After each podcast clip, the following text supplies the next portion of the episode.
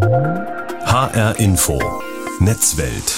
Immer nur alter Wein in neuen Schläuchen oder gibt's endlich mal was erfrischend Neues aus der Mobilfunkbranche? Die Creme de la Creme der Branche trat sich in dieser Woche in Barcelona beim MWC 23, dem Mobile World Congress, auf die Füße. Und wir schauen mal, was die Auguren munkeln und die Firmen da Frisches im Köcher haben. HR Info Netzwelt, mein Name ist Udo Langenwohl. Der Mobile World Congress in Barcelona ist das Branchentreffen aller Player, die auf dem Markt der mobilen Kommunikation was zu sagen haben. Neue Smartphones werden da präsentiert, neue Gadgets rausgehauen und in zahlreichen Workshops wird über die Zukunft der mobilen Kommunikation nicht nur gesprochen, sondern auch so ein bisschen entschieden. Für die ARD ist unter anderem Reinhard Spiegelhauer in Barcelona gewesen und mit ihm spreche ich jetzt über die wichtigsten Neuheiten und Visionen, ohne die diese Messe einfach nicht auskommt. Reinhard, seit zwei, drei Jahren behaupte ich immer ganz despektierlich hier in HR Info Netzwelt, dass Smartphones ja mehr oder weniger ausentwickelt sind. Da kommt nichts Neues mehr, was mich als Kunden so richtig vom Hocker hauen kann. Mal abgesehen von den Preisen, die gehen ja im Moment mächtig durch die Decke. Wer was richtig Gutes haben will, ja. ne, der muss irgendwie schon mehr als 1000 Euro anlegen. Strafen mich die Hersteller den Lügen dieses Jahr auf der Messe? Hast du was entdeckt, das mich umstimmen kann? Also wenn ich ehrlich bin, das stimmt schon, was du sagst. Die Neuigkeiten, die sind alle also wirklich fast alle keine Revolution. Mhm. Auf jeden Fall keine, die demnächst im Laden steht. Es gibt natürlich Konzepthandys, die da vorgestellt werden, zum Beispiel mit einer besonderen Kühltechnik. Die mhm. Prozessoren werden ja immer schneller, auch ein bisschen wärmer. Ja. Die Handys werden schneller geladen, die Akkus werden warm, das, da muss ein bisschen die, die Hitze abgeführt werden. Mhm. Aber insgesamt ist es schon so, die Schritte sind kleiner geworden. Ja. Es sind gute Sachen dabei. Ja. Akkus haben wir gerade gesagt. Ähm, bisschen höhere Energiedichte, jetzt auch keine Revolution, aber zumindest ein bisschen was. Ja. Oder eben umgekehrt, nicht die Akkus fassen mehr, aber sie werden schneller bepumpt. Da gibt es so eine aufgebohrte Ladetechnik, da werden über 10 Ampere ins Handy reingeschickt. Das wow. ist natürlich viel und dann ist das Handy auch schnell voll. Ja. Zwei Minuten halb voll, zehn Minuten komplett voll. Ist allerdings Technik von einem bestimmten Konzern, also okay. kannst du nicht in jedem Handy haben. Ja, was ist denn mit diesen Klapp-Smartphones mit doppeltem Display? Mhm. Die waren ja mal vor zwei, drei Jahren das ganz große Ding. Ist davon was übrig geblieben? Ja, ja. Also die gibt es natürlich weiter, Klapphandys, ja. klar. Honor und Oppo haben welche vorgestellt. Mhm. Äh, Oppo darf die allerdings ja in Deutschland im Moment nicht verkaufen wegen Patentstreitigkeiten. Ja. Aber das Gros, also die allermeisten Geräte sind natürlich ganz normale Dinger, wie wir sie alle haben. Und mhm. du hast es ja auch gesagt, die Preise sind unglaublich. Ja. Die Faltbildschirm-Handys, ähm, die also 1500 Euro plus. Und das ist natürlich jetzt schon auch durchaus ein Kaufargument oder eben Gegenargument. Ja. Motorola hat ähm, ganz lustig ein, ein Gerät gezeigt, das kann den Bildschirm oben über die Kante rausschieben. Mhm. Da wird dann so eine eingerollte Displayfolie quasi abgerollt. Ja. Aber das ist eben auch wieder einer von diesen Prototypen, die zeigen, was technisch vielleicht möglich wäre. Ob ja. das jemals in den Laden kommt, keine Ahnung. Bin ich mal gespannt. Die Hersteller konzentrieren sich ja so ein bisschen auch darauf, die Geräte mit immer teureren, immer besseren Kameras auszustatten. Da gibt es Kooperationen mhm. mit Leica, mit Zeiss und so weiter. Ging der Hype auch in diesem Jahr in Barcelona so weiter mit den Kameras?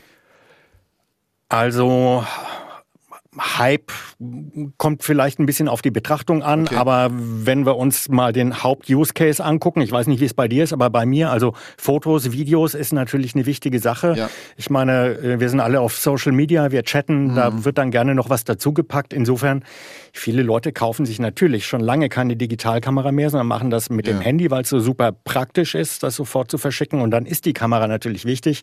Und deswegen arbeiten die Hersteller da auch weiter dran und drehen dran. Du hast mhm. äh, Leica erwähnt. Xiaomi hat da zwei Geräte vorgestellt, die arbeiten eben da mit den Optikspezialisten aus Hessen zusammen. Ja. Und ähm, das ist natürlich eine, eine, spannende Sache. Wichtig sind aber natürlich immer nicht nur die Optik, sondern die Algorithmen, die die Bilder dann hinterher schön machen. Mhm. Das spielt auch eine große Rolle. Ja, meine gute alte Nikon-Spiegelreflex, die setzt hier auch äh, mächtig Staub an, leider zu Hause hier im Homeoffice. ja. ähm, die chinesischen Branchenriesen holen ja immer mehr auf. Die machen Apple richtig Druck. Äh, wie weit sind die denn? Mal abgesehen von Huawei, die sind ja irgendwie raus. Außerhalb von China spielen die keine Rolle mehr. Ja, aber eine Menge von äh, chinesischen Herstellern sind auf dem Mobile World Congress gewesen. Mhm. Äh, die verkaufen auch unglaublich viele Handys. Ich meine, viele von den ehemals bekannten und auch beliebten Herstellern, die sind ja entweder verschwunden oder verkauft. Motorola zum Beispiel ist ja auch eine Marke von äh, Lenovo, chinesischer mhm. Laptop-Hersteller, seinerseits früher IBM. Äh, und Sony zum Beispiel, die haben ja früher auch tolle Geräte gebaut, aber die sind im Grunde weg vom Fenster. Nokia, da hören wir auch kaum noch was, ja. ist auch nicht mehr eigenständig. Also es sind schon wirklich die Chinesen, Oppo, Honor, Xiaomi, OnePlus, äh, die sind hier groß im Geschäft. Ich habe eben im Zusammenhang mit den Kameras Apple schon mal erwähnt. Ich zitiere jetzt mal, was ich neulich auf einer IT-Webseite aus den USA gelesen habe. Wenn Apple, wenn die Kalifornier nicht bald mit einer ganz neuen Innovation daherkommen, wie das damals mit dem iPhone gelang, dann kommen diese Macher aus äh, Cupertino irgendwann mal unter die Räder. Ähm, der Druck der Konkurrenz aus China wird immer heftiger, du hast es ja gerade schon gesagt. Lebt Apple nach wie vor von diesem Nimbus, vom glänzenden Ruf in Sachen Design und Qualität? Weil die Handys gehen ja nach wie vor ja. wie warme Semmeln über den Tisch, ne? So ein bisschen schon, aber ich plaudere mal aus dem Nähkästchen. Ich habe mich viele, viele Jahre dagegen gewehrt, irgendwie mir ein iPhone überhaupt auch nur anzugucken, weil ich gesagt habe, ja, Apple ja. jünger und dieses geschlossene System, das ist nicht gut. Aber man muss sagen, sie sind eben einfach in ein paar Bereichen dann doch wirklich richtig gut. Also Audio, Foto, Video, da da ist Apple mhm. aus meiner Sicht jedenfalls nach wie vor vorne und das sehen eben viele Leute so. Insofern, also zumindest wer in dem Bereich was wirklich Gutes haben will, der ist, glaube ich, äh, immer noch dran interessiert, was Apple da mehr macht. Es gibt noch jede Menge Apple-Jünger, also auch wenn die jetzt nicht mehr automatisch immer sofort das allerneueste Modell kaufen wollen. Ja aber Apple reagiert ja offensichtlich. Das Geschäftsmodell scheint ja ein bisschen schon umgestellt zu sein, indem eben nicht mehr die Menge so sehr im Zentrum steht. Ich meine, da gab es ja auch Probleme, kennen ja. wir alle, Lieferketten und so. Aber Apple hat ja jetzt auch mal die Preise tatsächlich erhöht und gar nicht so wenig. Also jetzt Marge statt Menge ist vielleicht wirklich das neue Prinzip. Mhm. Aber die Preise muss man sich eben leisten können, haben wir eben schon mal gesagt. Lass Klar. uns mal weggehen von diesen Smartphones, aber doch noch so ein bisschen in dieser Welt bleiben. Wearables, also das sind diese IT-Produkte, die man irgendwo am Körper trägt, äh, sind ein zweites mhm. wichtiges Standbein geworden für die gesamte mobile IT-Branche. Smartwatches sind da so ein Stichwort. Da steckt vielleicht noch ein bisschen Innovation drin. Vergangenes Jahr, das Jahr davor, kamen diese Blutdruckmessgeräte in Smartphones auf den Markt. Ähm, was hast du in den Messehallen Neues gesehen? Ja, ich war ehrlich gesagt ein bisschen überrascht. Das hat dieses Jahr praktisch keine Rolle gespielt. Natürlich werden Smartwatches vorgestellt, aber die, das sind eben, ja, also ich bin fast versucht zu sagen, dumme Smartwatches. Klar, da laufen Apps drauf und so weiter, aber was du gesagt hast, Blutdruckmessung, das haben ja viele in den Raum gestellt, dass sie das demnächst mal haben ja. könnten. Vergangenes Jahr war das wirklich ein großes Thema, aber Blutdruckmessung, da sind sie noch nicht so weit. Es gibt jetzt die ersten, die mhm. EKG haben, das ist Apple, das ist Garmin zum Beispiel, bei bisher einer einzigen Uhr, aber das ist ganz schnell skalierbar das werden die bald in mehr Uhren haben. Mhm. Aber so Sachen wie Blutdruckmessung oder noch einen Schritt weiter Blutzuckermessung am Handgelenk, ja. da reden viele davon, auch schon seit Jahren, ist aber erstens technisch offensichtlich doch wahnsinnig kompliziert. Mhm. Und zweitens kommt dann natürlich immer noch dazu, das sind dann Medizinprodukte, die müssen entsprechend zertifiziert und ja. zugelassen werden. Es gab jetzt kürzlich die Meldung, Apple hätte angeblich da einen Meilenstein erreicht und mhm. diese Blutzuckermessung am Handgelenk im Prinzip technisch machbar, okay. muss aber noch miniaturisiert werden und wie gesagt, da muss es zugelassen werden. Also dauert noch ein bisschen, bis mhm. wir da die nächsten großen Sachen sehen, glaube ich. Okay. Könnte das nächste große Ding werden. Ich habe ja jetzt auch schon lange so eine, eine, Uhr am Arm für Sport, für Fitness, für Gesundheit. Ich schätze das sehr, weil mich die Uhr auch ab und zu mal daran erinnert, mich mal zu bewegen. Aber es grummelt immer so ein bisschen bei mir am Bauch, weil ich weiß, dieser Hersteller dieser Uhr, das ist eine chinesische Firma, der sammelt meine Daten. Mhm. Ja? Und ähm, die landen dann auf irgendeinem Server in irgendeiner Cloud in China. Das sind ja Daten, Klar. die sind Gold wert. Ist das überhaupt ein Thema auf der Messe oder wird das ausgeblendet? Äh, nein, ehrlich gesagt nicht wirklich. Also der Mobile World Congress ist ja jetzt keine Republika, kein Web Summit. Ja. Das ist eine eher technische Fachmesse. Da geht es in allererster Linie wirklich darum, was steckt da an Elektronik, äh, an Ideen für die Netze drin. Vielleicht geht es noch darum, welche Anwendungen, welche Geschäftsmodelle haben mhm. wir, um da ein Ökosystem zu machen, in dem Geld erwirtschaftet wird. Aber Datenschutzbedenken, also muss man auch immer sehen, da sind wir Deutschen natürlich immer sehr weit vorne. Deutschland ist natürlich auch ein großer, wichtiger Markt. Aber der ganze asiatische Raum, Nordamerika, da reden wir von ganz anderen Bevölkerungszahlen. Mhm da ist das nicht so ein Thema und insofern ist das auch auf der Messe nicht ein großes Thema. Mhm, hat neulich mal ein IT-Datenschutzexperte gesagt, er hat sich mittlerweile insoweit damit abgefunden, dass er für sich sagt, ich lebe in einer Post-Datenschutzwelt. Ähm, äh, er kümmert sich darum gar nicht mehr so intensiv, wie er es früher mal getan geht, hat. Geht, glaube ich, vielen Leuten so inzwischen. Geht vielen so, glaube ich auch. Spielt denn auf der Messe auch die allgegenwärtige Nachhaltigkeit eine Rolle? Also immer neue elektronische Spielsachen heißt ja auch, es gibt immer mehr Elektroschrott, das Zeug müssen wir irgendwie wieder loswerden. Wie geht denn die Branche damit um? Weil Langlebigkeit von Produkten ist ja eigentlich ein Gift für die Umsatzziele. ne? Ja, ja, ja. Also klar kriegt die Branche mit, dass da internationaler Druck da ist. Da kann man mhm. einfach nicht mehr dran vorbei. Die Unternehmen wollen ja auch alle CO2-neutral werden. Die Veranstaltung ja. selber nutzt zu 100 Prozent grünen Strom, recycelt jetzt die Teppiche, die da ausgelegen waren, hat äh, bei den diversen Essensständen, die es da gab, hat da übrig gebliebenes Essen an NGOs gegeben. Aber am Ende geht es bei den meisten Sachen hier schon um höher oder ist es bei den meisten Sachen da um höher, schneller weitergegangen. Ja. Es gibt so ein paar Exoten. Da war eine Firma, die will mit äh, Pflanzen auf begrünten Dächern Strom für Beleuchtungselemente erzeugen. Okay. Muss man jetzt aber auch sagen, das sieht, das sieht toll aus. Spannend wäre natürlich toll, wenn das ginge. Aber die schaffen damit sieben Quadratmetern 15 Wattstunden. Also da kannst du kein Handy damit laden. Mhm. Trotzdem natürlich besser als nichts. Wir haben ein Nokia-Handy gesehen. Das ging, glaube ich, auch äh, relativ gut durch die Medien, was relativ reparierbar ist, brauchst aber trotzdem Schraubenzieher und dergleichen. Mhm. Auf der anderen Seite, Fairphone hatten wir mehrere Modelle, die haben sich nicht wirklich durchgesetzt, die waren von vornherein auf Nachhaltigkeit angelegt, ja. Materialien, Reparierbarkeit. Also da ist schon noch Luft nach oben. Mhm. Und auch ein bisschen Greenwashing bei den anderen wahrscheinlich auf dem Schirm. Absolut. Äh, absolut. Ich habe es eingangs schon mal gesagt, auf dieser Messe in Barcelona wird ja auch über die Zukunft der mobilen Kommunikation viel geredet, vielleicht auch entschieden. Die nächste Generation äh, der Mobilfunkversorgung ist da ein Thema gewesen, nämlich 6G mhm. als Nachfolger von 5G. Was steht denn da im Raum? Naja, die Branche hat zumindest schon mal ein bisschen aus dem, wie ich finde, 5G-Desaster gelernt. Also wir haben das ja jahrelang gehört, ja, 5G ganz toll, kriegen wir jetzt bald. Also gefühlt jedenfalls war das für mich so. Und mhm. Äh, wie sieht's aus? Okay, wir sind jetzt bei 95 Prozent Netzabdeckung in Deutschland, so roundabout, was die Bevölkerung angeht. Ja. Da hat die Branche ein bisschen draus gelernt. Die sagen jetzt von vornherein, jawohl, 6G, das wird ganz toll, noch viel toller, könnt ihr euch gar nicht vorstellen. 100 mal so schnell, kann noch viel mehr, aber ab 2030. Das sind dann noch ein paar Jahre, also da müssen wir uns schon noch gedulden. Mhm. Äh, dann gibt es aber wirklich richtige Echtzeitanwendungen, verspricht die Industrie jedenfalls. Also dann autonomes Fahren und so, genau. überhaupt kein Problem mehr. Also Internet der Dinge steht da eher im Fokus als unsere Telefone und ein bisschen YouTube gucken unterwegs, ne? Denke Korrekt. ich mal. Seit Monaten, Reinhard, vergeht ja kein Tag, an dem ich nicht über frische Nachrichten zu künstlicher Intelligenz stolpere. Die Maschine ChatGPT hat da nochmal richtig Feuer unterm Kessel gemacht, letztes Jahr, Ende des Jahres. Nun lese ich, dass Mobilfunk mit Hilfe von KI beim Klimaschutz helfen könnte. Was steckt denn dahinter? Ja, du hast ja vorhin, äh, glaube ich, schon Greenwashing reingeworfen. Das ist jetzt kein ja. Greenwashing, aber natürlich alles, was an neuen Dingen kommt, an äh, neuen intelligenten Geschichten, da steckt immer mit drin, ja, wir können dann viel besser Energie sparen, viel besser mit den Ressourcen umgehen. Ob das wirklich so kommt, muss man erstmal noch sehen. Aktuell ist es ja so, dass diese äh, Sprach Logiken wahnsinnig viel Strom brauchen auf den Servern. Ja. Insofern also, dass das jetzt äh, die Lösung aller unserer Klimaprobleme ist, ganz bestimmt nicht. Aber es geht darum, die Ressourcen, die da sind, effizienter einzusetzen in den Netzen.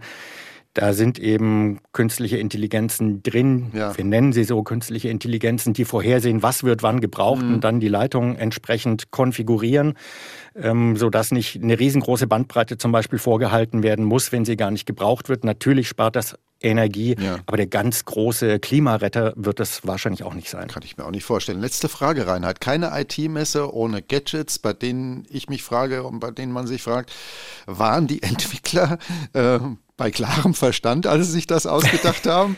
Was ist dir denn Lustiges oder Schräges über den Weg gelaufen in Barcelona dieses Jahr?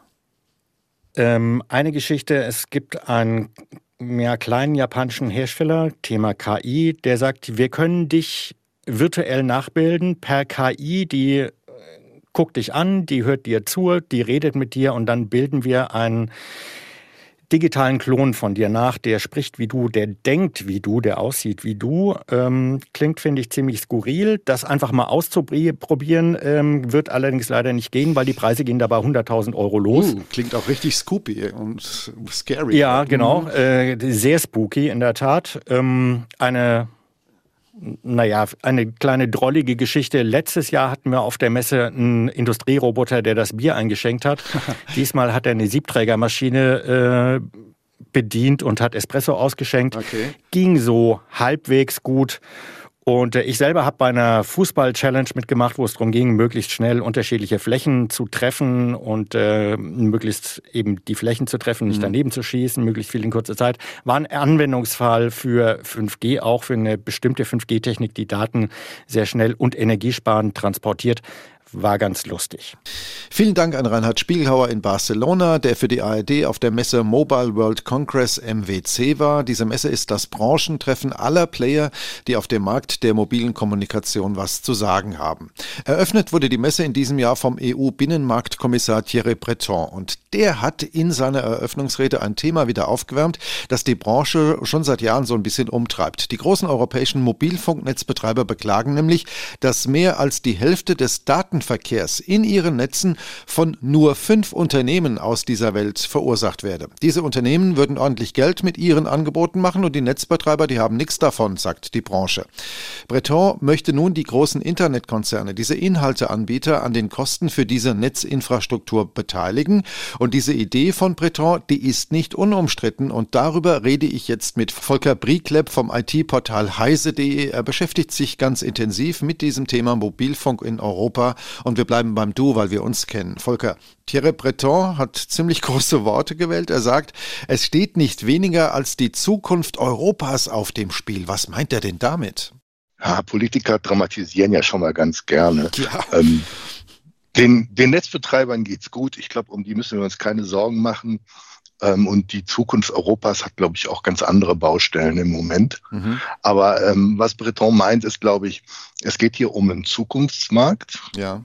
Und die EU-Kommission möchte ja insgesamt den, den starken Einfluss der großen amerikanischen Technikunternehmen zurückdrängen. Mhm. Und hier ist so, die ganze Netzgeschichte ist so ein bisschen ein, ein Spielfeld, auf dem Europa ähm, in Zukunft die eine mhm. Vormachtstellung ausbauen möchte und die, den Einfluss der Amerikaner so ein wenig zurückdrängen. Mhm. Breton hat ja auch betont, die wahre Disruption werde das Web 4.0 sein und die Branche müsse sich jetzt darauf einstellen, auf dieses Web 4.0 um überhaupt überleben zu können. Was meint er denn mit Web 4.0 und wo ist denn da die Klammer zum Überleben der Mobilfunkprovider? Ich kriege das nicht so ganz hin. Ja, Web 4.0 ist natürlich erstmal so ein ganz schöner Begriff, den sich irgendwelche cleveren Marketingleute ausgedacht haben. Ja. Ähm, und jeder versteht darunter was anderes. Ähm, man kann es vielleicht so sagen, ähm, die Netze werden immer komplexer, ähm, immer mehr auch Computerrechenpower mhm. wird in den Netzen nach außen getragen. Früher war ja ein Netz ähm, im Prinzip eine Verbindung zwischen zwei Punkten. Inzwischen ähm, hast du Computer, die schon fast an den Antennen mitstehen und da schon mhm. Rechenleistung abliefern. Das ist diese sogenannte Edge Cloud. Und ähm, das wird alles hochkomplex. Das ist teurer für die Netzbetreiber. Ähm, dann sind immer mehr Teilnehmer im Netz. Stichwort Internet der Dinge, Autos. Smart-Sensoren ähm, im, im, im Smart Home. All dieser Kram geht in die Netze und das belastet natürlich sozusagen die Netzkapazität. Das fordert von den Netzbetreibern neue mhm. Investitionen. Und ähm, eines der Stichworte unter Web 4.0 ist auch das sogenannte Smart Web. Das heißt, das Netz wird jetzt dank KI auch intelligent in Anführungszeichen. Ähm, da kann man nur hoffen, dass das nicht zu intelligent wird, sonst wäre die nächste Stufe Web 5.0 dann das berühmte Skynet. Mhm. Und wir wissen alle, wie das ausgegangen ist. Genau. Kann es denn sein, äh, Volker, dass diese Idee vielleicht auch ein nur mehr oder weniger hilfloser Versuch der Europäischen Union ist, auf diesem Feld der IT und der mobilen Kommunikation Boden wieder gut zu machen. Den hat Brüssel ja durch Tiefschlaf, muss man wirklich so sagen, in den letzten Jahren verloren. Breton sagt ja, es geht darum, dass Europa bereit sein muss und künftig wieder führt. Ja, genau so ist es. Also ähm, die Kommission möchte, dass ähm, Europa im Technikbereich wieder irgendwie eine führende Rolle übernimmt. Ja. Da haben sie lange geschlafen. Ähm, viele Hightech-Branchen sind aus Europa abgewandert, zum Teil nach China.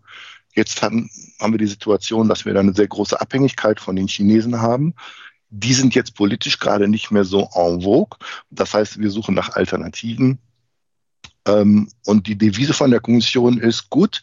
Ähm, wir haben jetzt hier so ein paar Züge verpasst, dann nehmen wir einfach den nächsten und da setzen wir uns am besten direkt auf die Lokomotive. Dahinter steckt ja, ich habe es eingangs schon mal erwähnt, die Mobilfunkbranche, diese großen Provider, Deutsche Telekom, Vodafone, Telefonica, viele andere auch, die jammern darüber, dass sie hunderte Milliarden in die neuen Netze investieren müssen, aber den Reibach würden diese Content-Anbieter machen aus den USA, aus China. Ähm, da geht es natürlich um Geld. Ist das vielleicht auch so ein bisschen eine Neiddebatte? Ja, ein bisschen schon. Aber man kann es auch ein bisschen verstehen, weil von den Renditen, die ein Google oder ein Facebook macht, ähm, kann so ein Netzbetreiber natürlich nur träumen. Mhm. Netze sind immer schon ein sehr kapitalintensives Geschäft gewesen. Man muss eine komplexe Infrastruktur aufbauen, pflegen, man muss dem technologischen Entwicklungsschritt halten. Das äh, kostet alles richtig viel Geld. Und das ist schon ein bisschen mehr ähm, Aufwand, den man da betreiben muss, als eine Facebook, die im Prinzip auch nur einen großen Server ins Netz stellt ja. und für Anwendungen sorgt. Man muss aber auch zugeben, dass die großen Internetkonzerne wie Netflix, wie Meta, wie Google da mhm. inzwischen mhm. auch sehr viel mehr eigene Infrastruktur ins Netz reinbringen das heißt, wenn die Telcos jetzt immer so sagen, wir sind das Internet, dann stimmt das halt auch nicht mehr. Ja. Ähm, Volker, du beobachtest diesen Markt ja schon sehr lange, unter anderem auch für das IT-Portal heise.de. Wie reagieren die denn, diese Content-Anbieter? Du hast eben ein paar genannt, Amazon, Netflix und so weiter, die diesen Traffic verursachen in den Netzen. Wer sind die eigentlich und was sagen die dazu? Ja, das sind auf der einen Seite die großen sozialen Netzwerke wie Facebook, Instagram, der gesamte Meta-Konzern, natürlich Google, dann sind es die Streamer wie YouTube und Netflix. Und die, die verursachen natürlich schon eine Menge Traffic. Mhm. Die sagen aber, ja, nicht wir versuch, verursachen diesen Traffic, sondern die Nachfrage der Kunden, der Netzbetreiber. Mhm. Das heißt, du und ich zu Hause mit unserem Internetanschluss. Und die bezahlen ja eigentlich auch schon für das Netz. Und ähm, das ist auch so ein bisschen das Argument, was die ähm, die Großen mit dann dagegen führen. Ja. Also auf der einen Seite wird für die Netze schon bezahlt, nämlich vom Verbraucher. Und es gibt keinen Grund, dass jetzt sozusagen an beiden Seiten, an beiden Enden des Netzes bezahlt werden sollte. Mhm die Bundesnetzagentur, aber auch Vertreterinnen und Vertreter der Zivilgesellschaft, die NGOs und übrigens auch die Bundesregierung, auch Verbraucherschützer sagen, davon halten wir gar nichts, was Breton da erzählt hat. Was befürchten die denn? Stichwort Netzneutralität. Ja, bei der Netzneutralität ist natürlich die Frage, wenn du ähm, anfängst, jetzt jemanden dafür zu bezahlen zu lassen, auf der anderen Seite des Netzes, nicht auf der Verbraucherseite, sondern auf der, wo die Inhalte eingespeist werden. Mhm ähm, wie, wie stellst du sicher, dass dann nicht zum Beispiel Netflix hingeht und sagt, ähm, wir möchten aber, dass wir hier die beste Kapazität bekommen und die beste Qualität mhm. und wir zahlen dafür mehr, deswegen sollen irgendwie vielleicht unsere Wettbewerber benachteiligt werden. Es ist also ein Wettbewerbsproblem, es ja. ist ein Problem der Netzneutralität.